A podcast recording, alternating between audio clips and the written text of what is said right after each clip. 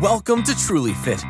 Welcome to the Truly Fit Podcast, where we interview experts in fitness and health to expand our wisdom and wealth. I am your host, Steve Washuta, co founder of Truly Fit and author of Fitness Business 101. On today's episode, I have on my sister, Rebecca Washuta, who's a licensed dietitian nutritionist and a certified nutrition specialist. And we are going to be running down a list of trending topics in the health and fitness and nutrition world. Now, I'm going to be asking her some things that are more on the nutrition side. She's going to be asking me more things that are trending on the fitness side. We're going to kind of go back and forth and hit on a bunch of different topics and talk through them. It's a different style than I normally do. I wanted to change the format up. I'm not sure if this is going to be in replace to the Thursday format or in addition to, um, but I thought it was a cool ad. So we're going to throw this in here for the first time. And obviously, let me know social at trulyfit.app if you enjoyed this format. I will say, you can watch this on YouTube. All of my podcasts are now on YouTube, at least the Monday episodes. And I think this podcast was built a little bit more to be watched than to be listened to, just because of uh, the topic rundowns and the fact that I screen share here and there. You're not going to have any issues listening to it exclusively as opposed to watching it, but I do think it's a better watch than it is a listen. So just remember that you can always watch the episodes on YouTube as well. With no further ado, here's Rebecca and I. Welcome to the Truly Fit podcast audience and Rebecca. We're going to do a different format today. Uh, just as a reminder to anyone who's new here, on Mondays are the interview episodes where I typically have on somebody who's an expert in some sort of fitness or health related field or nutrition related field, like my sister is. And we talk about one particular topic on Thursdays are the uh, podcasts where I just go solo. They're quick, they're quick podcasts, five to fifteen minutes, where I'm talking about something that I believe is trending and interesting, or maybe a topic that I touched on with a guest that I wanted to elaborate on. But today we're going to introduce a new format, and it's more of a uh, PTI esque format. If you don't know what that is, it was a sports show. It's still on to this day, where there's just topics, trending topics that are going on uh, in the sports world for them, but for us, it'll be in the fitness and nutrition and health world and we're going to touch on those topics. Sometimes those topics could be us arguing over things. Uh, in this first episode, probably not. They're more just kind of surfacey topics. They're uh, things about overall health and wellness, and there's some things that are you know more celebrity esque. So. Uh, thanks for coming on, Beck. And uh, why don't we start with uh, with the with the top topic here? All right, let's do this. I'm excited. Um, first topic: the walking backwards trend. Where did it come from? And is it worthwhile or is it nonsense? Yeah, I think it popped back up now because it's uh, you know January uh, 2024. So so now people are doing things. They're getting back into their health grind, so to speak. As we know, gyms are packed and uh, people are trying to uh, get healthier in the, the first month of January. But this originally really was pushed, I think, by knees over toes guy, and he was on Rogan. So essentially, this guy had a bunch of knee injuries, and for those who don't know, and he figured out a program in which he can rehab his knee. And part of it was that eh, for a long period of time, they always said, even in you know even in, in, the certifications that I've had, is that we don't really want to go knees over toes when we're doing things like squats and lunges, especially lunges. We want to kind of keep 90 degree angles because it could be bad for your knee. Well, now we found out it actually limits mobility and restriction, and it's worse for your knee long term to, to limit that restriction. It's worse for your ankle mobility. It's worse for all those things. So we want to actually push knees over toes. Now, if you have really bad knee issues, you have to be careful with it, right? The the progress you get from how far you're pushing your knees over your toes is going to be slower. So walking backwards again to get back to the topic here allows you to do that more. So if you think about it, when you're walking backwards, you're putting pressure on the ball of your foot and then you're driving back through your heel. Yeah. Okay. And yeah. if you look down while you're doing that, your knee is well in front of your toes. Now, when you're walking forward, that's not the case because you're heel striking and you're reaching forward and then as your toes hit, your knee comes almost over your shoelaces, and then you're right back to taking the next step, so to speak. So walking backwards, the range of motion is different. And then also the muscles you're using are different. So you're, you're going to be using, you're, you're always using all the muscles in the legs when you walk forward or backwards. It's just the extent, the percentages of which ones are working harder. So as you drive off the front of your foot, it's more quad intensive uh, it's more anterior intensive. So the front of your leg, your tibialis, the muscle, uh, you know, above your shin, where people say they get shin splints, and your quad are firing more when you walk backwards. When you walk forwards, it's more of a pulling motion, which is a posterior chain. So that's more glutes activation. That's more uh, hamstring activation. Again, pulling as you walk forward, you're pulling your body forward. you're pressing your body backwards. So pressing sure. is going to be more of those front muscles. Yeah. I mean, so uh, this to me sounds like one of those um, topics where if you can go extreme and get people's attention, you're going to get attention and maybe you'll get people to start following you. Um, who would you recommend this for? So, like, it's obviously not high intensity cardio. Are you recommending this for people with knee injuries to get, you know, yeah, well, that's a great question. So I, I, I, think it's twofold. Number one, this this is not a novel concept from a from a movement perspective that we should always move in all directions, and that's mm. sort of my principle and ideology. Too many of us just move in one direction. Too much, too many of us who go to the weight room just move in one direction. They basically right. or do the same know, exercises every, week after week. Yeah, and it's like you know I do bicep curls, I do shoulder presses. Like you have to make sure that's why yoga is so great. In yoga, you move your body in every single direction. So uh, we want to make sure the spine is moving and the shoulders are moving in a circular fashion, and the hips. Um, so walking backwards just means you're moving your body in a different direction it normally doesn't go in, challenging muscles and and your joints and your ligaments to work in in sort of a different different format, different way. So that's why it's good. But yeah, for people with knee issues, it is shown to be very good in sort of a, a rehab esque thing. So it's really it really helps build people's quads up, which are important to for knee for knee strength and like the stability there. Uh, it helps kind of like lengthen and uh, stretch the patellar out a little bit too. The, that's that runs over your kneecap. That's the tendon that runs over your kneecap. Um, and yeah, it, it's it's good for overall knee joint health, I would say. But I would, but but it is going to be funny. You're going to walk into the gym now in 2024, and you're going to see people walking on the treadmill backwards. Now, how many of them are actually doing it because they know what's going on and because maybe they're trying to help their their knee health out how many of them are just doing because it's trendy and it looks cool. What i will say is as a, as a tip you don't turn the treadmill on. You actually just push uh, you push that the tread, um, yeah. the, the, you push that treading that goes around. What's the the the, the band that yeah. the band around there at, off completely because it, it gives enough resistance where all you have to do is push off. Like if if you could do that for more than five minutes you'll be torched. Like you could probably do sure. it for two or three minutes and be torched on most on most treadmills. So that's interesting. That makes me want to try it on my treadmill.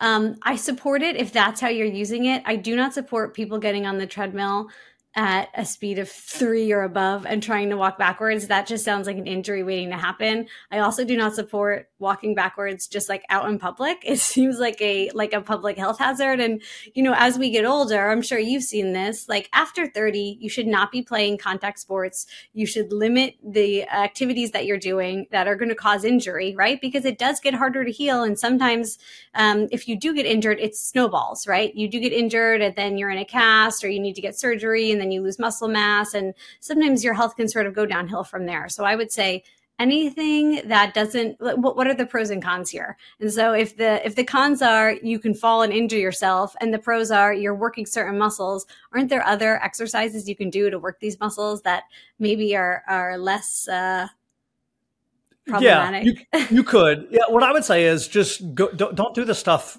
like on on the like in, if you live in new york city don't just like turn around backwards on you know can you on, imagine?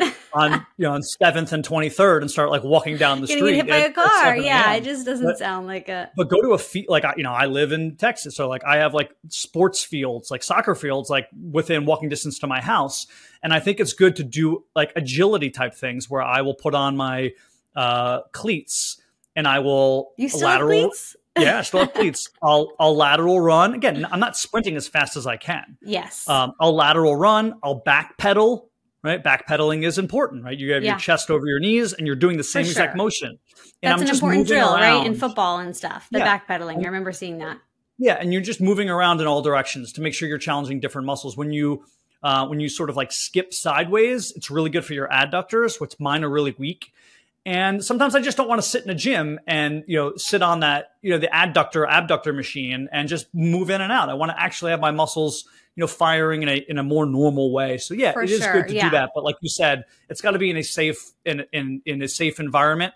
And you also don't want to push it. Don't go from, don't, don't have never you know walk backwards before and then you're you're jumping on the treadmill and then you're going outside and then you're putting on cleats and backpedaling. Like you have to really work yeah. your way into this slowly. Maybe my mind is like thinking about accidents because right now aurelia is walking backwards. I think that's like some type of milestone but she loves to walk backwards and she doesn't look where she's going and she'll hit her head on things and so i'm like oh my goodness. But i'm totally for natural movement. I agree. I think sometimes people get stuck in the gym and um, the range of the range of movement is in, is important. Getting outside is important. And, you know, it's the same thing in nutrition. You want to have a, a, wide variety in your diet. If it, if someone comes to me and they're just eating blueberries and broccoli, that's great. But you know what's more important? Getting as many plant foods in as you can, right? It's going to increase the diversity of your microbiome. It's going to improve your immune health and overall health. So very similar with with fitness, right? We want to get as much natural movement in as possible, different range of motions um, I'm going to give it a shot. I'm going to give the walking backwards a shot on my tread on my treadmill to be safe. I'm not going to go out in public. yeah, I do it as a, in like a burnout kind of way. So I will do like quad extension machine. Uh, you know, leg extensions when you're sitting yeah. down and you're you know you're you're raising your legs up from from right. the knee to the ankle. So I'll do quad extension and then I'll go right to the treadmill because they're really close in my gym. Again, with it not on, I'm leaning up against the back of the treadmill, You're holding, holding on, on, with my arms. Holding on, yeah and I'm purposely pushing down through my toes. I'm pushing that the band forward on on the treadmill, and then I'm going toe to heel, toe to heel, toe to heel, purposefully.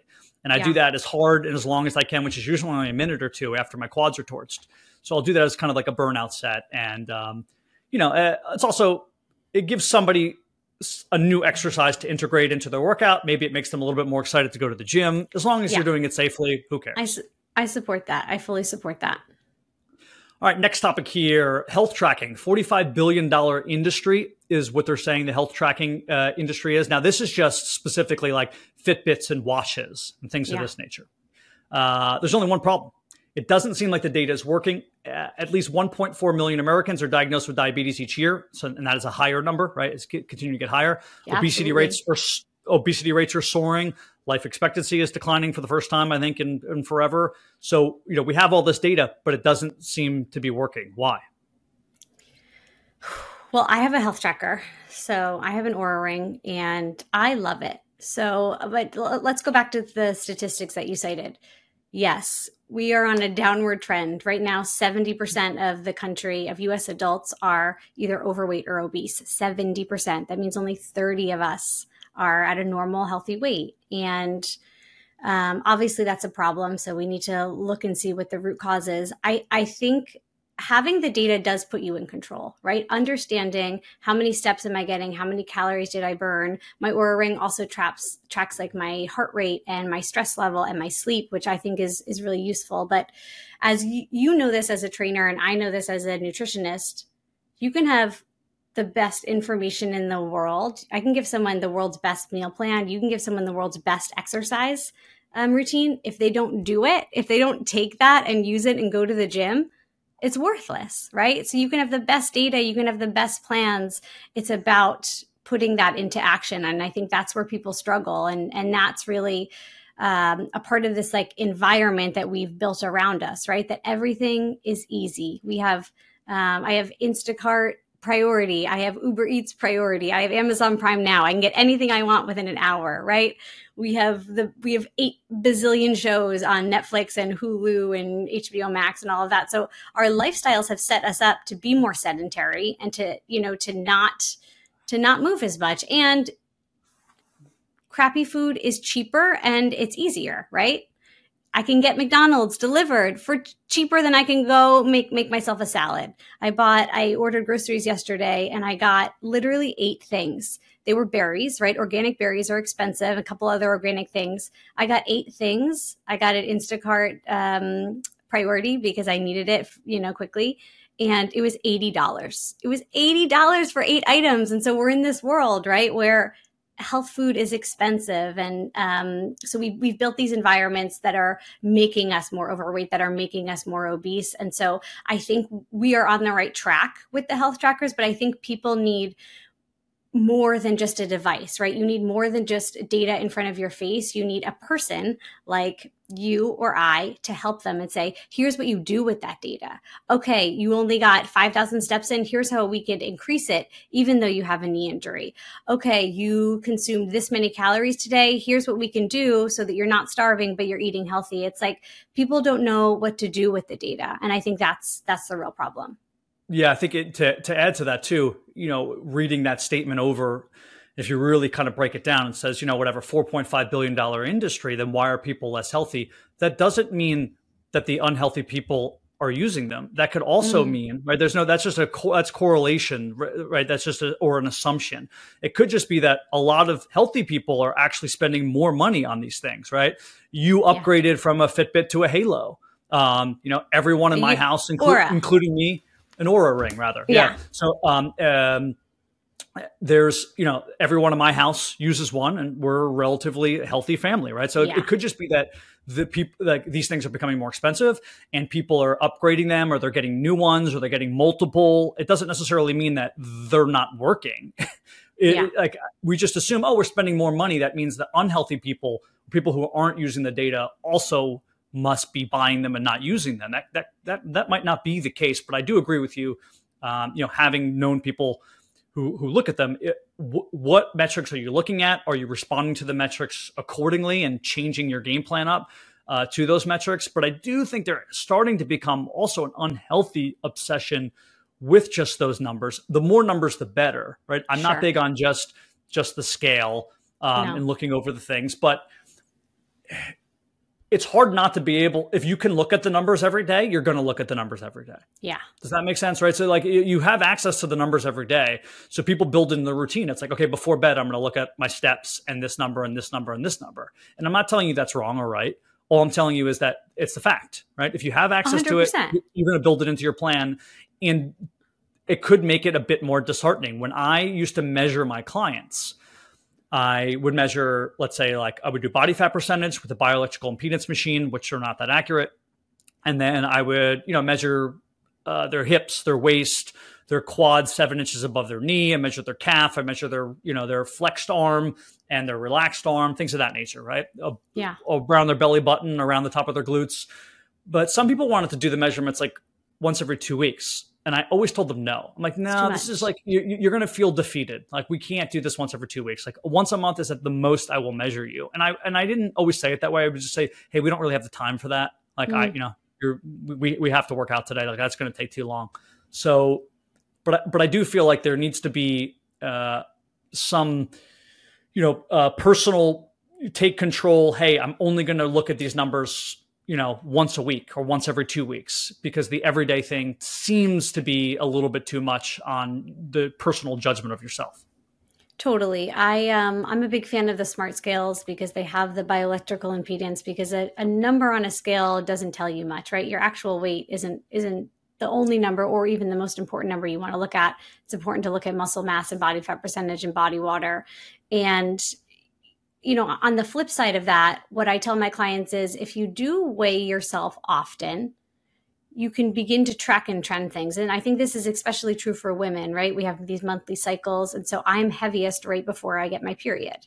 And so I know that, right? So, like, so I can understand like if I step on the scale and I'm, you know, at the highest end, I have like a four pound range that I that I usually like fluctuate in between. If I'm at the highest end of, uh, you know, end of that spectrum, I can say, oh, I'm probably getting my period and it's right. Or you know, like when you're ovulating, maybe you know you retain more water or or whatever. I think if you can use the data um, you can use the data to your advantage. It depends on what type of person you are. But I 100% agree that if you're obsessing over one number, if you're obsessing over right the circumference of your quad every every week or two, that's that's it's only going to be detrimental. And then you know at the same time you mentioned people being sort of like reliant on these numbers. Like I, I would say Kayla and I are reliant on these numbers. I'm always like, Kayla, how many steps did you get today?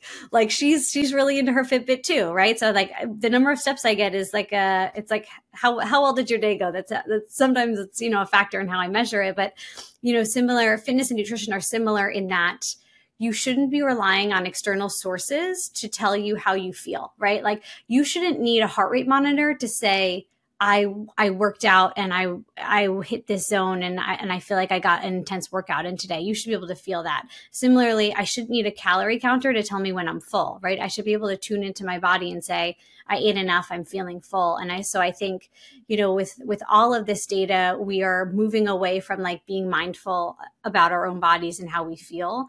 And so yeah, this is not hippy dippy. This this is not like like hippy dippy bullshit. I'm saying like sometimes I wake up in the morning and I'm like, oh, I feel tired. I must have not slept well. That doesn't mean like I don't need to like go look at a watch and be like, right. oh, my watch says I actually slept really well. Like, no, if I'm fucking tired, I'm tired. Like I, you're like, tired, I, yeah. Like I know that I'm tired, and I know that I'm going to either I, am going to need to like slowly build up to, towards my you know my climax of energy for the day and i hope that i don't have anything to do that's really important prior to me being a little bit more tired but the, you know i think people always associate like oh like feeling it out is just like too much hippie bullshit. And if i have all the numbers i'm not like no no no it's just it's just being aware of that that that you're tired yeah. or that or that you woke up and you were sore because you did the you you walk backwards for the first time for 20 minutes on the treadmill like whatever it is. Like it's, yeah. It's, it's, good to just be aware and sometimes don't worry about the numbers. Trust your your instincts. Yeah and on that same page there's a lot of evidence on um, the opposite of the placebo effect, which is the nocebo effect. So if you, um, you know, they basically have put people in rooms without clocks, without windows, and so the people didn't know how long they slept, right? And they let them sleep. They they let them sleep. And when they told them, "Hey, you only got five hours," they filled out a questionnaire and said, "I don't feel good." When they told them, "Hey, you got eight hours," they filled out the questionnaire and said, "I feel great," right? So like the same thing happens for me. If I know I don't get a good night's sleep, if we were, you know, out the night before, or if Aurelia was up in the middle of the night, I won't look at my Oura ring data because I don't want to feel worse, right? I tell myself I got good sleep, you know, I'm feeling good. I, I use it when I'm, you know, just to to kind of fine tune when I when I know that I'm on the right track. But the nocebo effect is really powerful, right? So even if it's whether it's sleep or whether it's um, you know, calories burned or steps, if something's making you feel bad, that actually ha- can have a physical effect in your body um, as well as you know changing your your mental state and your mood. So um, i think it depends on how you are using the data. What do you use? Do you have a fitbit? Um, right now i don't use anything actually. So oh, i do okay. i do have a i do have a fitbit but i just uh, i don't really use it. No i um i'm not in the metric stage right now uh, i don't yeah. even think i've weighed myself in in months I my my sort of physical goal. I don't want to get too off topic here, but is to dunk a basketball before I'm 40. So uh, in order to do that, there's two there's two ways in which you can uh, jump higher. You have to create more force production on the ground, which means you have to become stronger. Look at you with your um, physics, right? Who who would have thought you needed physics in your in your in adulthood? you have to you have to be lighter, right? Uh, fat oh, don't oh, fly. No, so, I mean LeBron James can dunk a basketball, and he's not light. He's a big guy. It's an alg- It's it's an algorithm essentially, right? It's like okay, he's so strong that mm-hmm. yeah, he can do that. But if if LeBron were to lose ten pounds, and keep his leg strength, he would be able to jump higher. And that it's just, you know, if you were to lose 10, yeah, yeah. if he were to lose 10 pounds and, lo- and lose leg strength, then maybe not. Right. So it's, yeah. it's just really, it's really hmm. just kind of an algorithm. Now, also there's some things that are hard to measure and work. It's like the elasticity of your Achilles, and yeah. your your soleus and your gastroc and your there's there's a lot that goes into it. I, I shouldn't make it to say that it's simple, how, but how close are you? How like are you four inches off? Are you a foot yeah, off? funny enough, I, I have not I have not I'm not in that stage yet. I don't want to like I don't want to start the measurement yet. Um, you don't so want to know like how far you have to go? No, I, I know that's I know that sounds weird, but I I I need this first like four weeks just to train hard, and yeah. then I'm go- then then I'm going to go uh, test uh, my, my we jumping should, ability. I'd so. love to. I'd love for you to film like a before and after. Like here's where I here's where I was in January, and here's where, yeah, I, where I am. It's almost March. too late because I I weighed 190 at one point, and now I'm already down to 178. So I've lost 12 pounds and I'm That's probably going to have to. Like, I have to. Let me stop you right there. That is mm-hmm. insane because you've always been able to do that. Like since we were in high school, you were like, "I'm going to lose five pounds this week," and yeah. you just go and you just lose five pounds. And like, it's so different for women with our fluctuating hormones. It's so much harder for men, and this could be well, a whole nother podcast topic. For men, it bo- is it's, inherently it's easier to lose weight. Yeah, but it's body types too. So I think you know where where I have the advantages. It's so hard for me to put on weight you know, when you talk about like mesomorph, ectomorph, whatever. Oh, like, poor, poor like, you! So hard no, to gain weight. It's not for me. I'm just saying, it's I, I am naturally skinny. I should probably be naturally 170 pounds. So for me to be 190, I have it to put so work. much effort and energy and lift a particular way. And lift ways I don't really like lifting, right? I have to go yeah. low reps and kind of do more of the high school, the high school football player uh, lifting routine which that's not what I enjoy doing. So mm. for me, my body wants to be. I, am getting back to more of whatever you call it, like your relative weight, your normal weight. Yeah. Like my, I like so. Um, so that's why it's easy, right? The, the the last few pounds will be harder. And again, I don't really care what the weight is. I just know that as I get lighter and I get my legs stronger, I'm going to have a, an, a a better chance of being able to dunk the basketball. So yeah, that's cool. Um, All right, well, keep me posted on your journey. I will keep you posted. That'll be uh, we'll, we'll we will you know highlight that topic to to come back to that in a, another podcast soon down the road here. Uh, next year is hydrogen water. Someone asked me about it recently. I did a little research on it. I actually have a, a whole podcast on a different sort of hydrogen water called light water, deuterium depleted water, which I'll talk about afterwards. But what is your thoughts about this uh, hydrogen water? Have you seen it uh, recently? Is it overkill? Is it just marketing nonsense? I have. You know, f- I think off the cuff, it sounds like nonsense. I will say that it is not. There there haven't been a lot of studies, but there have been a few studies with you know smaller populations, and they've shown that hydrogen water can uh, improve athletic um, abilities. It reduces muscle fatigue. Um, it can increase energy. They've even used it in populations that were getting radiation therapy after a cancer treatment, um, and it you know improve the side effects of radiation. So I think there are a lot of benefits there. It basically just acts as an antioxidant, right? And we could all benefit from more antioxidants. What I will say is where the snake oil salesman stuff comes in is the people who are selling the hydrogen water. So they basically have tabs that you can throw in, or I've seen actual water bottles that you press and it like, you know, creates the hydrogen water. I don't know if I trust those. I would have to do more research into the best type and where to get it, right? If, if, it's not being produced in a lab and like where you can measure the pH and make sure that you're getting what you think you're getting. Um, but I, I think we're going to see a lot more on this um, coming up. And, you know, there, from what I've read, and again, there's not a ton of research out yet, but from what I've read, there really aren't any downsides. There's not, um, there there aren't any risks to to trying it. The deuterium depleted water. So deuterium is like an isotope of hydrogen. And if you take that deuterium out, it makes the water lighter. And they've looked at water from like the fresh springs in like Idaho and all these places. And typically they're like when you weigh the isotopes out, they're always lighter. They have less deuterium in them mm. than regular water. This is what I've been told, right? I'm yeah, not. Yeah. I, I, I have no, no idea. This could be. To- I could be. I can be. This could be total bullshit, right? But this is what I've been told. And then so then people are are making this deuterium depleted water too, which is a form of hydrogen water. It's more. It's way more expensive than than mm. hydrogen water. Deuterium water, I think it costs like I don't know, like hundred and fifty dollars for like a case of twelve. Oh right? Yeah. Um but anyway, this light water apparently has a bunch of benefits and it's going to be all the rage, but they just don't have the technology yet to do it easily. It has they have to do it in these like giant vats that take up like huge factories and because the production costs so much to make, that means, you know, that the item has to then be very expensive. So I don't know. I I, uh, I do. It's sort of like on the back burner for me to do more research. I don't necessarily think I need it in my life. I'm not going to go order it and use it. But uh, it will be interesting to see if uh, coming down the pipe that, uh, uh pun intended here, that the water will be uh, cleaner and healthier, and that there will be other waters that we can get, and and how you know not to be conspiratorial here, but like you're talking about a billion dollar industry with like Aquafina and yeah.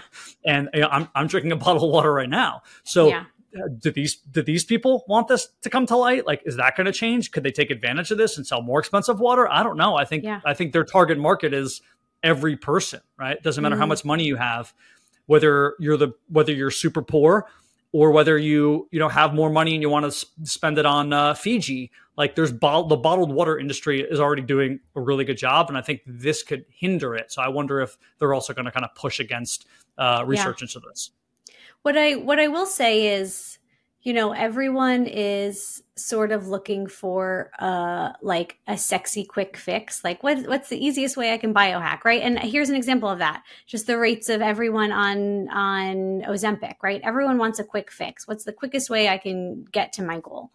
Um eh, but really the simple things are what help, right? Eating a healthy diet, moving your body, drinking water. I worked at Noom for years and then now I have my own private practice. So between the two, I've literally worked with hundreds of clients.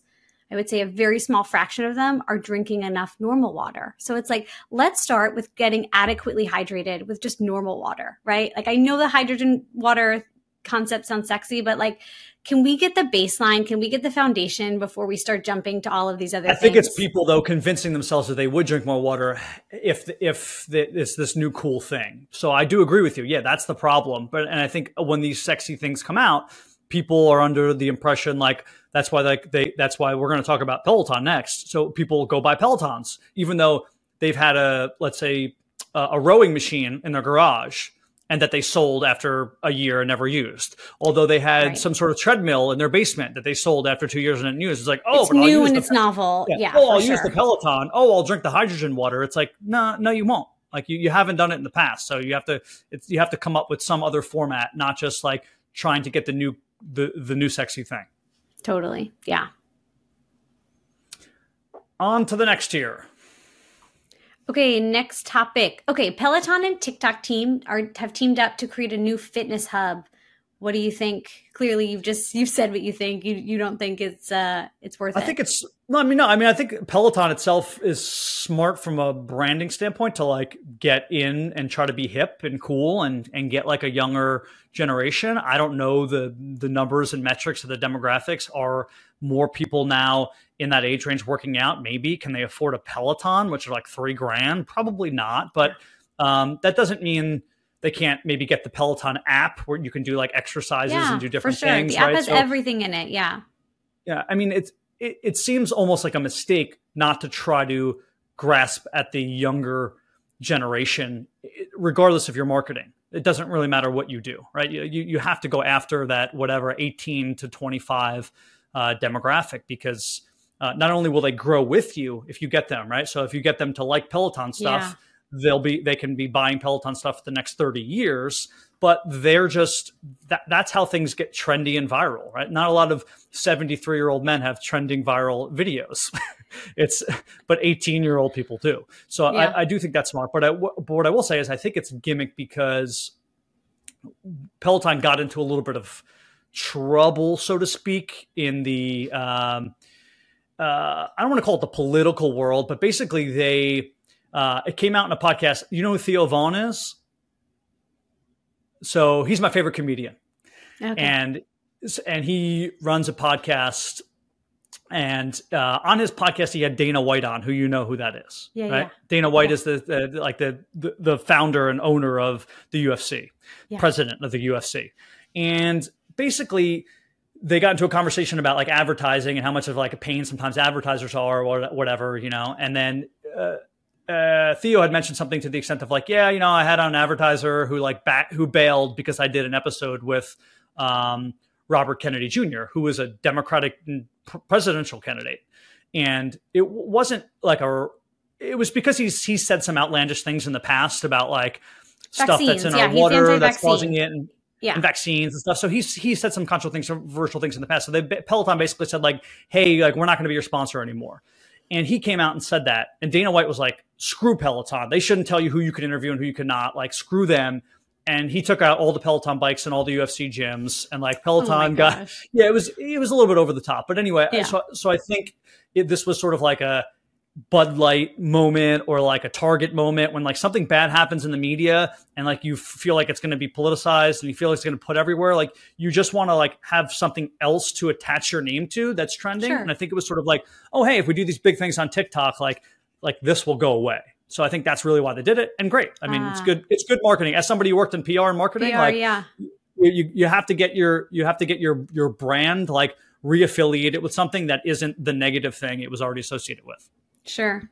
Well, from a consumer's perspective, the fact that they're targeting a younger audience is great because the number one predictor of weight maintenance throughout your life is not your diet. It's actually having a regular exercise routine. And so that's why it's so important to start young, right? Like if you've if you didn't play sports growing up and you didn't exercise in high school and you didn't exercise in college, you're a lot less likely to get into the habit as an adult. So if we can target a younger audience and make it fun and put it on TikTok and make it sexy, um, I think that's great. I mean, the obesity statistics we talked about earlier, that's not just adults. Like right now, they're actually considering, um, they have clinical trials to use Ozempic in kids as young as six which is horrible. So like yeah. obesity is starting younger and younger and like this younger population who've grown up with tons of fast food and you know processed food and this sedentary environment are struggling. So if we can make exercise fun i think that's a huge benefit. Well said. Uh, on to the next here okay next topic here. Sorry let me pull it up. Next topic Oh, Megan Thee Stallion has partnered with Planet Fitness. What do you think about that? Is that a is that a good partnership? Uh, I'm going to be completely honest here. I have no idea who Megan Thee Stallion is. No idea. I see that she spells her name with two e's. The is oh, is that how it's pronounced? I'm not cool either. Megan the Stallion. Okay. At Megan the Stallion, I think it is, not the Stallion. The like the um, the the the very old English Shakespearean the. Um, yeah, I, I don't know anything. I think she's. I'm almost positive she's a rapper. She's a rapper. I've seen her commercials. I mean, it, from from my perspective, Planet Fitness is dead, right? Like, I don't know if it's trending in Middle America, but where I live in a very international city in Miami, Planet Fitness doesn't exist. It's high end. It's Equinox. It's Anatomy. So I don't know who's going to Planet Fitness. So I think they could use no as- one, but they pay for memberships. That's how they think they make their money. Oh, hey, I'm going to open up in the middle of Vidalia, Georgia, and Norman, Oklahoma, and I'm going to get 2,000 people to join at $10 a month, which is $20,000 a month coming in. But none of these people end up going. Yeah. Um, but they don't mind it because it's ten dollars a month. So it's sort of like quality, quantity over quality thing. But it's not it's not looking good for them when you look at their numbers. I've talked about this before. Like, yeah, they trade on like the Nasdaq, right? They're like a huge like bill, you know, multi billion dollar corporation, but they're in a lot of debt they rent out these huge buildings, right? Mm, like think about yeah. the square footage of these buildings that you have to sure. have. And the equipment, all, yeah. They have all this equipment. You can't resell the equipment because it's Planet Fitness branded. It's all their colors. Mm. It says Planet Fitness on it. So like Steve's gym can't use it. Um, yeah. When you open up a new Planet Fitness, they make you buy new equipment. So if you want to franchise it, you can't go oh, buy old equipment. Yeah, yeah. Yeah, so they make a lot of their money just off the initial equipment sales, but basically they're just like a lot of companies unfortunately are just kicking the can down the road. They're in a ton of debt. Mm-hmm. They're not going to do well. Uh, I don't know who else Megan Thee Stallion's going to bring, but I think that the important part here, one of the important parts that we passed over here, is like it's a merch collection. These are people oh. who only have ten dollars a month to spend going to the gym. You think they're going to walk into the gym and buy like a Megan Thee Stallion Planet Fitness T-shirt for twenty dollars? They don't even spend $20 a month on their gym membership. These people don't have money. So I don't, that's yeah. what I kind of don't get. It's like you, you're, you're asking people to spend money they don't have. Um, so that's, that's where I think they, they missed the boat on this to have any sort of merch collection. People are not buying Planet Fitness t-shirts and wearing no. them around. I've never seen no. it before. No, uh, I would agree with that. I like the idea that they're trying to make it fresh, right? They're trying to take something old and make it fresh and make it cool. I'm sure Megan Thee Stallion fans, diehard fans, will go out and buy that merch. But yeah, I don't know if that's a great if that's a great business model. well, we will see. Time, time will tell. Um, next year, I don't know if you've heard of monk mode, but it involves uh, people uh, giving and avoiding things up that they wouldn't otherwise have done, but like full sale. So no alcohol, no drugs, no phone use, no dating apps, have to meditate, uh, crazy diets, no more video games, turning off TV. It's basically just going from, you know, uh, what we would call moderation to uh, monk mode, which is doing nothing. I don't know if you've seen this TikTok trend, but obviously this can't go well. So I I'm very interested in this and I have some thoughts, but when you what you have seen is it for a day? Is it for a couple hours? Is it like Aaron Rodgers where you go in a hole for like a month? Like, you know, the groundhog? Like what's what's I think everyone is using it specifically because they want to be showy. So they'll do it's never the same. So some people are like, "Hey, I am, uh, you know, somebody who used to drink on the weekends, and now I'm not drinking at all, and I am also like doing no TV." And other people are saying like, "Hey, I used to use a lot of uh, dating apps and go on dates, but now I'm not going to date anyone for a year or two years, or whatever. It's just mm. it, it, depends on the person. I don't think I think monk mode is more of a generality. It's just yeah. saying, hey, I used to do these things. I'm not going to go moderation. I'm going to go full sale, like stop doing all of this stuff altogether. Uh, but some of it is weird. Like some of it's like young kids just saying like, hey, I'm not going to watch TV and I'm going to sit in my room and and sort of Aaron Rodgers esque uh, just you know be with themselves, which is different with him. He like took ayahuasca and mushrooms and was trying to, I think, like you know gain sort of a higher you know understanding of of the world, not just like run away from things. Yeah. Well, I think I have a lot of thoughts on this. First, I will say we are, are constantly distracted by our phones. I don't think it's an overstatement to say we are addicted to our phones and addicted to social media. So making an intentional decision to step away from that, I think is great. I also think a lot of times we're numbing, like people sometimes can numb with food or alcohol, right? That's like can cause obesity, can cause drinking problems. We're also numbing with things like TV, right? Like once once in a blue moon to like binge watch Netflix is okay. If you're binge watching Netflix nightly, weekly, month, like that's not normal to sit for more than an hour and watch TV. It's not good. It's not healthy for you. And I think a lot of that is like avoiding anxious thoughts or things that we should be dealing with. So I like the idea of meditating. I like the idea of removing distractions and, you know, journaling and, and getting back to basics. But what I will say is, um, there is a another silent epidemic in this country of loneliness. And so, uh, one of the previous Surgeon Generals came out with a book a couple of years ago, ago, and it's called Together. And he basically went all around the country and interviewed all these people. And this was just um, he he did his research before and after COVID, and obviously after COVID it got much worse. But uh, loneliness is really, you know, the root cause that's kind of driving a lot of other ailments. It's driving some of our mental health crises. It's driving, um, you know, depression, and depression can lead to, you know, eating disorders and alcoholism and, and all these other things. So, you know, I think we don't want to throw the baby out with the bathwater in that if we're removing social media, great, but we shouldn't be removing, at least for long periods of time, normal social interactions, right? Like seeing friends, seeing yeah. people, having relationships. And, you know, there was a study that came out of Harvard uh, a couple years back, and it was looking at life expectancy and some of the most important habits. You know, like what's what's most closely associated with life expectancy, and it's not exercise, it's not diet, it's the quality of your relationships. So if you are lonely, you're not going to take care of yourself in the same way. You're not going to have joy, and that that impacts your your physical health. So I think we lost a lot of that in COVID. And you know, you and I are older, but uh, I I don't even think we know how that affected the younger generation right now. You know, all of that time alone. Um, and I think that's something we we do need to focus on. So like meditation, uh, staying away from alcohol. You know, having quiet time, great in small amounts, but we have to really prioritize our our social lives and, and our friendships and our relationships.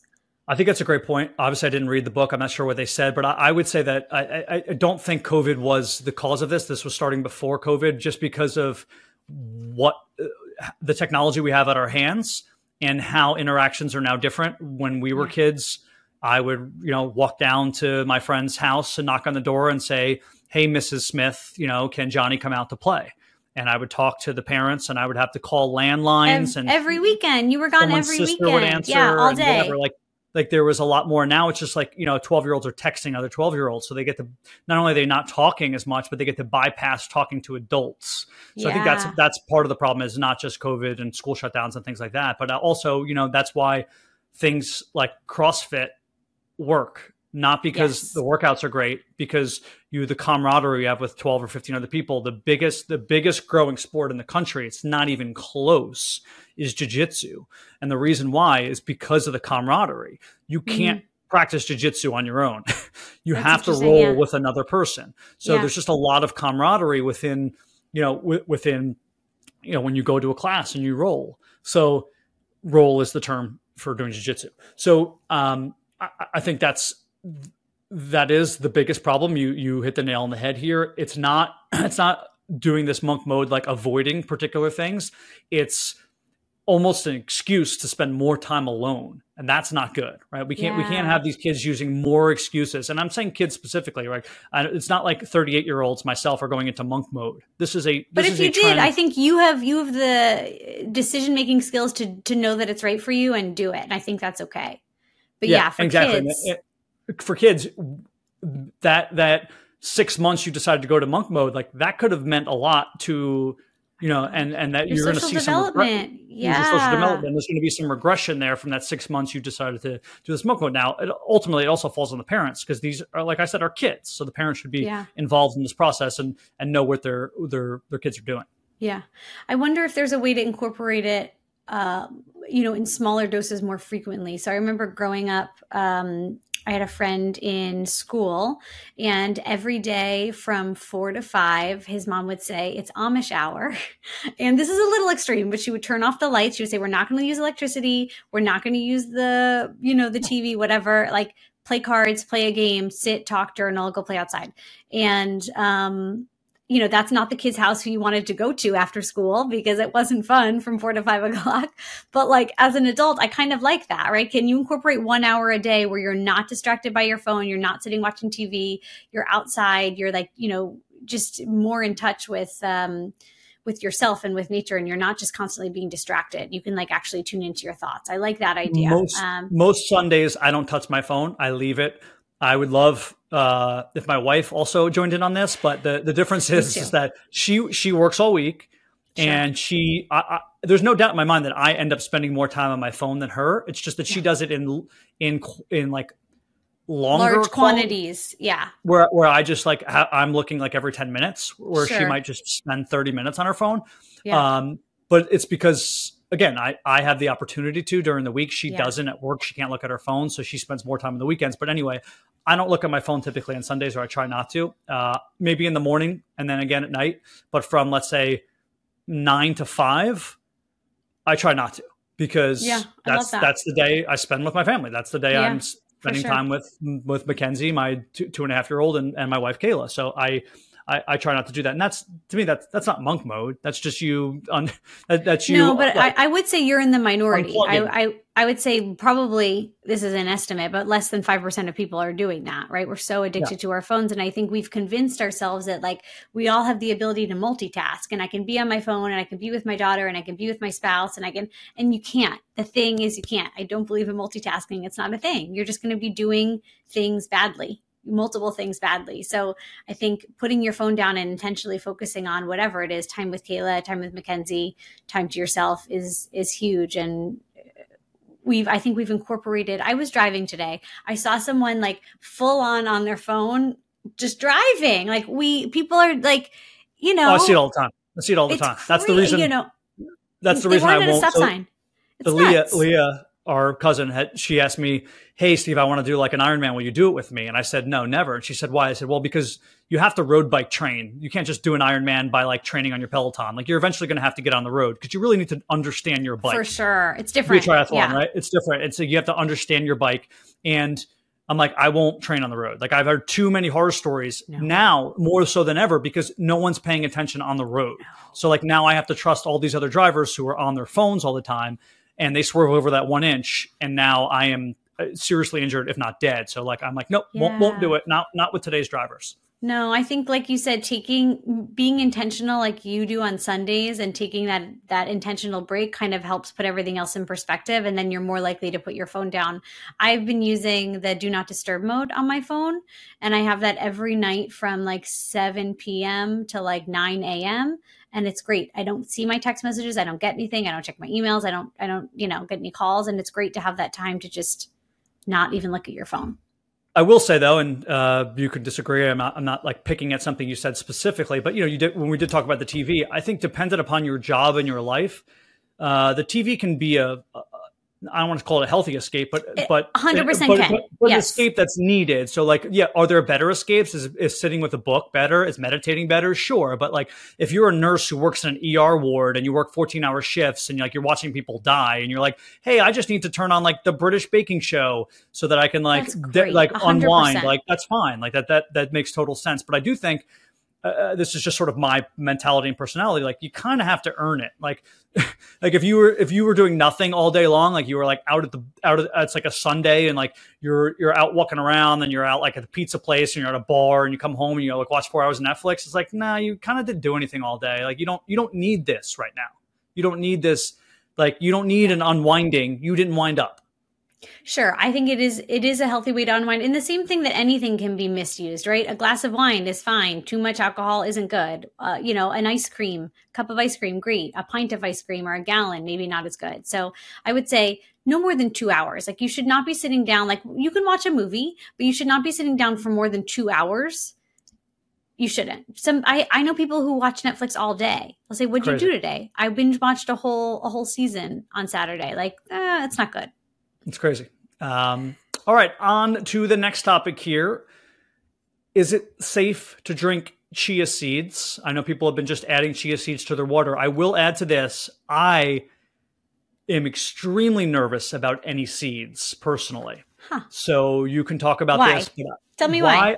I had a client who got diverticulitis, and the doctor told him it was because he was eating way too many, uh, like sunflower seeds and pumpkin seeds, and that one got caught somewhere in his uh, whatever his you know upper tract. But is he not chewing them? Is he just eating them whole? I mean, I think some some of these seeds are so small you don't chew them. Like I, I if you've ever eaten like a sunflower seed, like really small or pumpkin seeds, like some of the, sometimes they're like small enough where you can just swallow them whole. Mm. I don't mm. know. I again, this could be total nonsense. Maybe that's not the reason he got it. Maybe people eat seeds every day, never get diverticulitis, but I'm scared shitless of getting it, so I don't eat a lot of seeds. So from a, uh, a medical nutrition standpoint, you're not supposed to eat nuts and seeds once you have diverticulitis. I question whether that's actually the cause. Um, seeds have a lot of healthy fats, they have a lot of healthy fibers. Um, chia seeds specifically don't have a taste, you know, so I think that's good. You can add them to a lot of things. I will say this I've had experience with this myself. You choke on them? Just this fast very recently. So the thing is, chia seeds swell up to ten times their size with um, with water, right? That's why you can make chia seed pudding. Have you seen that? It's just like no. chia seed, chia seeds, and almond milk or a type of milk, and it swells up. It gets gelatinous. Um, but so that type of fiber is great because it actually can help clean out your intestines. It's good. It's soft. It's it's no longer like sharp you know, sh- like a sharp seed that you'd think of. It's more gelatinous. Um, but because they can swell up, you need to be careful. You need to let chia seeds soak before you eat them. You shouldn't just necessarily be sprinkling chia seeds on top of yogurt or oatmeal um, or just like quickly into your water and drinking it. You need to let them swell and then you can drink the water because the problem is if you eat the chia seeds and then drink water or if you you know pour the chia seeds in water and drink them very quickly they're swelling up in size as you swallow them and they could get stuck. So um, I read an article that someone actually had to get. They took a, a, tablespoon of chia seeds. They then they drank the glass of water. The chia seeds, you know, swelled up, and then they got lodged in their throat. They actually had to go to the emergency room and get them removed. So let the chia seeds swell up because then you'll see that the water is different and then you drink it slowly and then you're fine. But you know if you if you're drinking them before they swell right and they're swelling up on the way down you're going to eat too much and you're not going to be able to really gauge the size of that. I can see it in your eyes you're terrified and you're never going to have chia seeds ever again. I mean I, I i don't really eat chia seeds in the first place. I guess i do when i like buy smoothies from places right? But like i don't i don't like have chia seeds in my house. So uh but yeah i am uh, not that I don't, I do have some protein bars that have seeds in them. I don't go out of my way to eat seeds because I'm afraid uh, of that. It's one of those things where even if I know that that's not the case, it's, it's like this. I get this it. is like weird negative like feedback loop where I'm like, am I more likely to get it now because I'm so yeah, concerned about getting it? You have a negative connotation that you can't, yeah, you can't get out of there. Um, I will say if if the idea of chia seeds scares you, and I don't Oh, so I didn't tell you my anecdote. So this happened to me very recently. I was like sure. feeding Aurelia a couple weekends ago. I was feeding Aurelia, and like at the same time that I'm trying to feed her lunch, you know, I'm trying to shovel food in my mouth. Um, as parents, we don't sit down for proper meals anymore, like basically ever. So feeding her, and I um, sprinkle some chia seeds on yogurt, and I thought that I let them sit long enough to expand, but I didn't, and I started to swallow them. And and granted, backstory is I was feeling anxious that day. Aurelia has just started napping at school well and she's not really napping and she comes home cranky and it's been like a stressful a couple weeks. Anyway, so I was already feeling anxious and when I'm anxious, you know, your your throat, your muscles are already sort of tightened, they're sort of tense. Um, sure. So I had a lot of trouble swallowing, and I was like, "Oh my gosh!" And it was past my windpipe, so I wasn't choking, but like I could feel my esophagus had to expand to get it down, and it was really painful. Like to the point where like I called Nick into the room to say like, is this going to work? Do we need to go to the, you know, to go get medical care? I was fine. It happened. But uh, so speaking from personal experience, it can happen. You need to let the chia seeds soak for at least five minutes so they, you know, get to their maximum size and then you can eat them. Um, but if you are worried about chia seeds, what I would recommend in lieu of that is flax seeds and you can get ground flax seeds. Um, that's still going to have similar fiber, similar um, healthy fat content. And then it's like a, you know, it's like a powder and then you don't, you don't have to worry about it. Uh, okay, we're done with our topics. I have three articles I want to quickly go over. Uh, the first one I am just going to read. We don't really have to uh, talk about it much. I just thought it was a funny article when I was looking up trending uh, fitness and nutrition stuff. Okay, in this article, it says a Big Lake, Minnesota woman, um, that's the town in Minnesota, pleaded guilty to a role of a $250 million fraud scheme that exploited the federal funded child nutrition program during COVID-19 pandemic. So this lady claimed that she was helping feed children uh, during COVID-19 and started some sort of uh, nonprofit companies and got $250 million. And th- this is some of the stuff that she was buying. She bought a uh, more than a half a million dollar home. And she bought a $335,000 townhouse. Uh, she bought a uh, $80,000 Jeep Wrangler. She bought a 2021 Porsche. She bought a, a $65,000 GM uh, pickup and so on and so forth. She bought six cars, including uh, altogether, she bought 14 properties. That's what the uh, courts said uh, with this $250 million. So I thought that was a uh, just a, a, funny, interesting, and wild article that had to do somewhat with uh, health and fitness, being that she claimed it was for feeding children. I wonder how these children got fed and what the hell happened.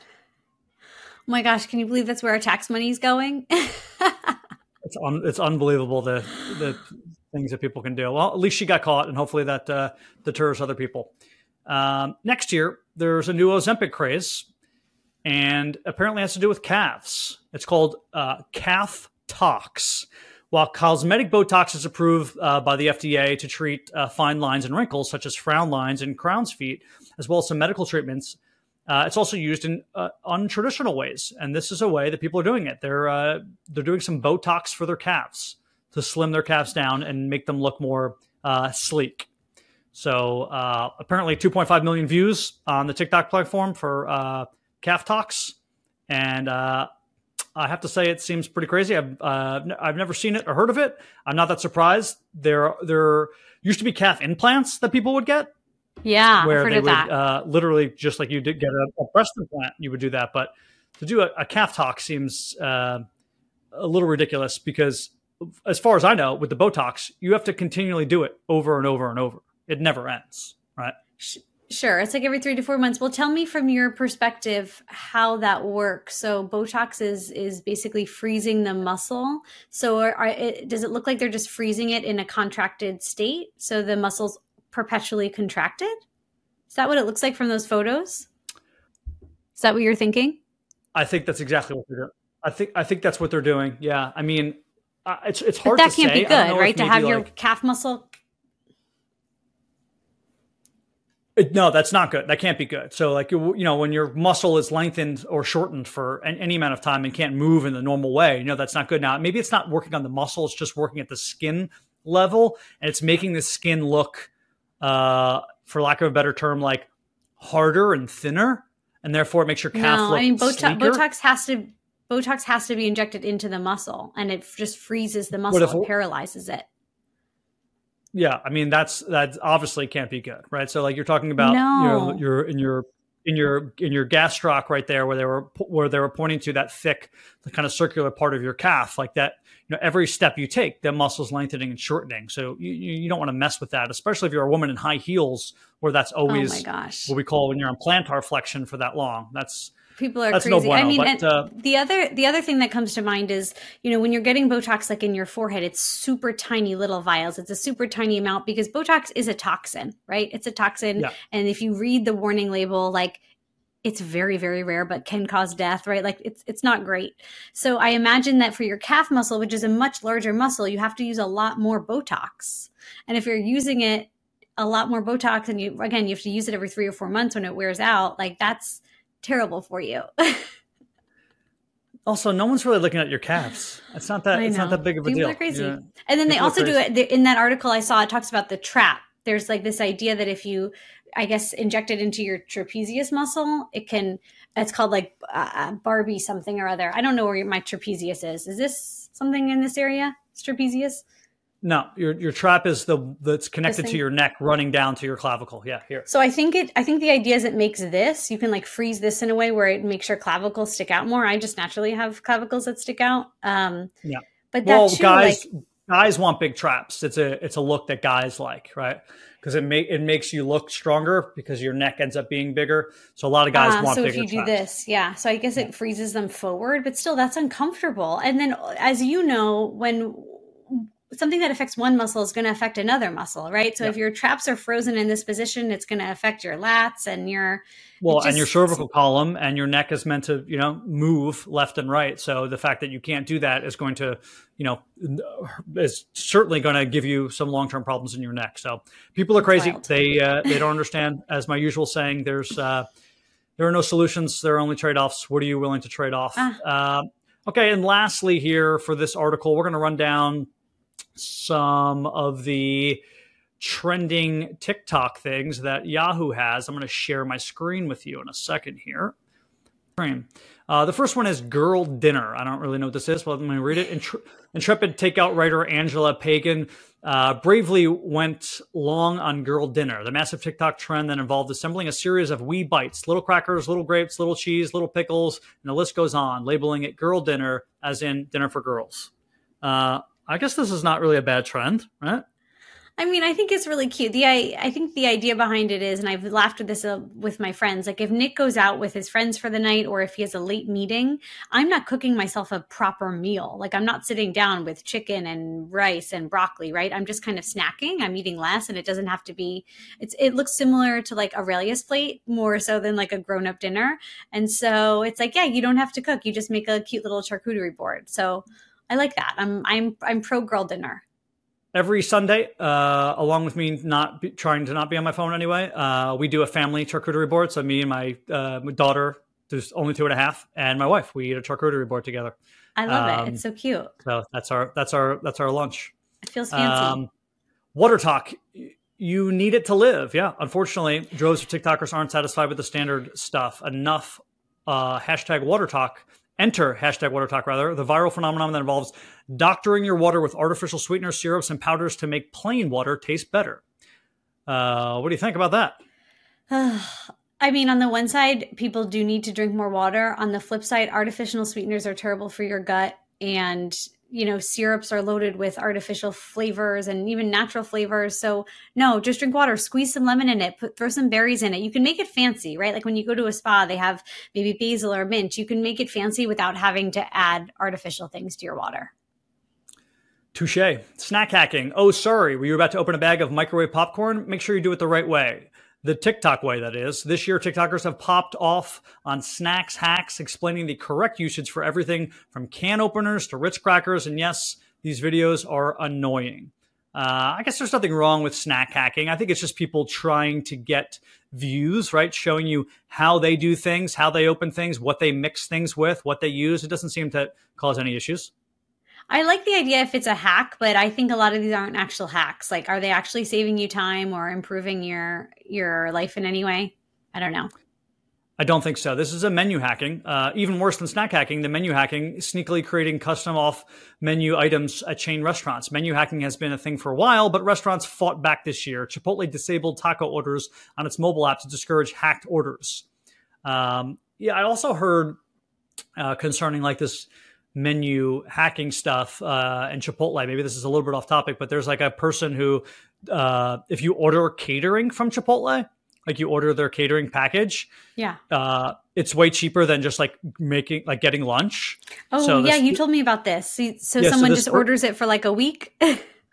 No, so they ordered it for for like two weeks, basically. I think it was like you know eighty bucks, and he was able to make ten lunches out of that. So it's like, yeah, you know. Uh, well, I mean, un- it makes sense, right? It's like a volume based discount, I guess. But that being said, from a food safety perspective, if you buy Chipotle today, you shouldn't be eating it two weeks later, unless you put it in the freezer. If you put it in the freezer, okay, but in the fridge after four days, it should it should go in the trash. Touche. Well, Beck, thank you so much for joining in on this new format of the Truly Fit podcast. I think we're going to introduce actually one more format, which will just be looking at one study and just breaking one study down, right? Yeah. So it'll be something a little bit in depth. We'll read through part of the study or at least the conclusion of the study and then just mm-hmm. give kind of a, an overview of what that study is. And you'll give your thoughts on it. I'll give my thoughts on it. Maybe I'll bring bring on either uh, a third person to talk about it afterwards um, and we'll we'll we'll just try to break down one particular thing that's interesting. But I do like this format a lot.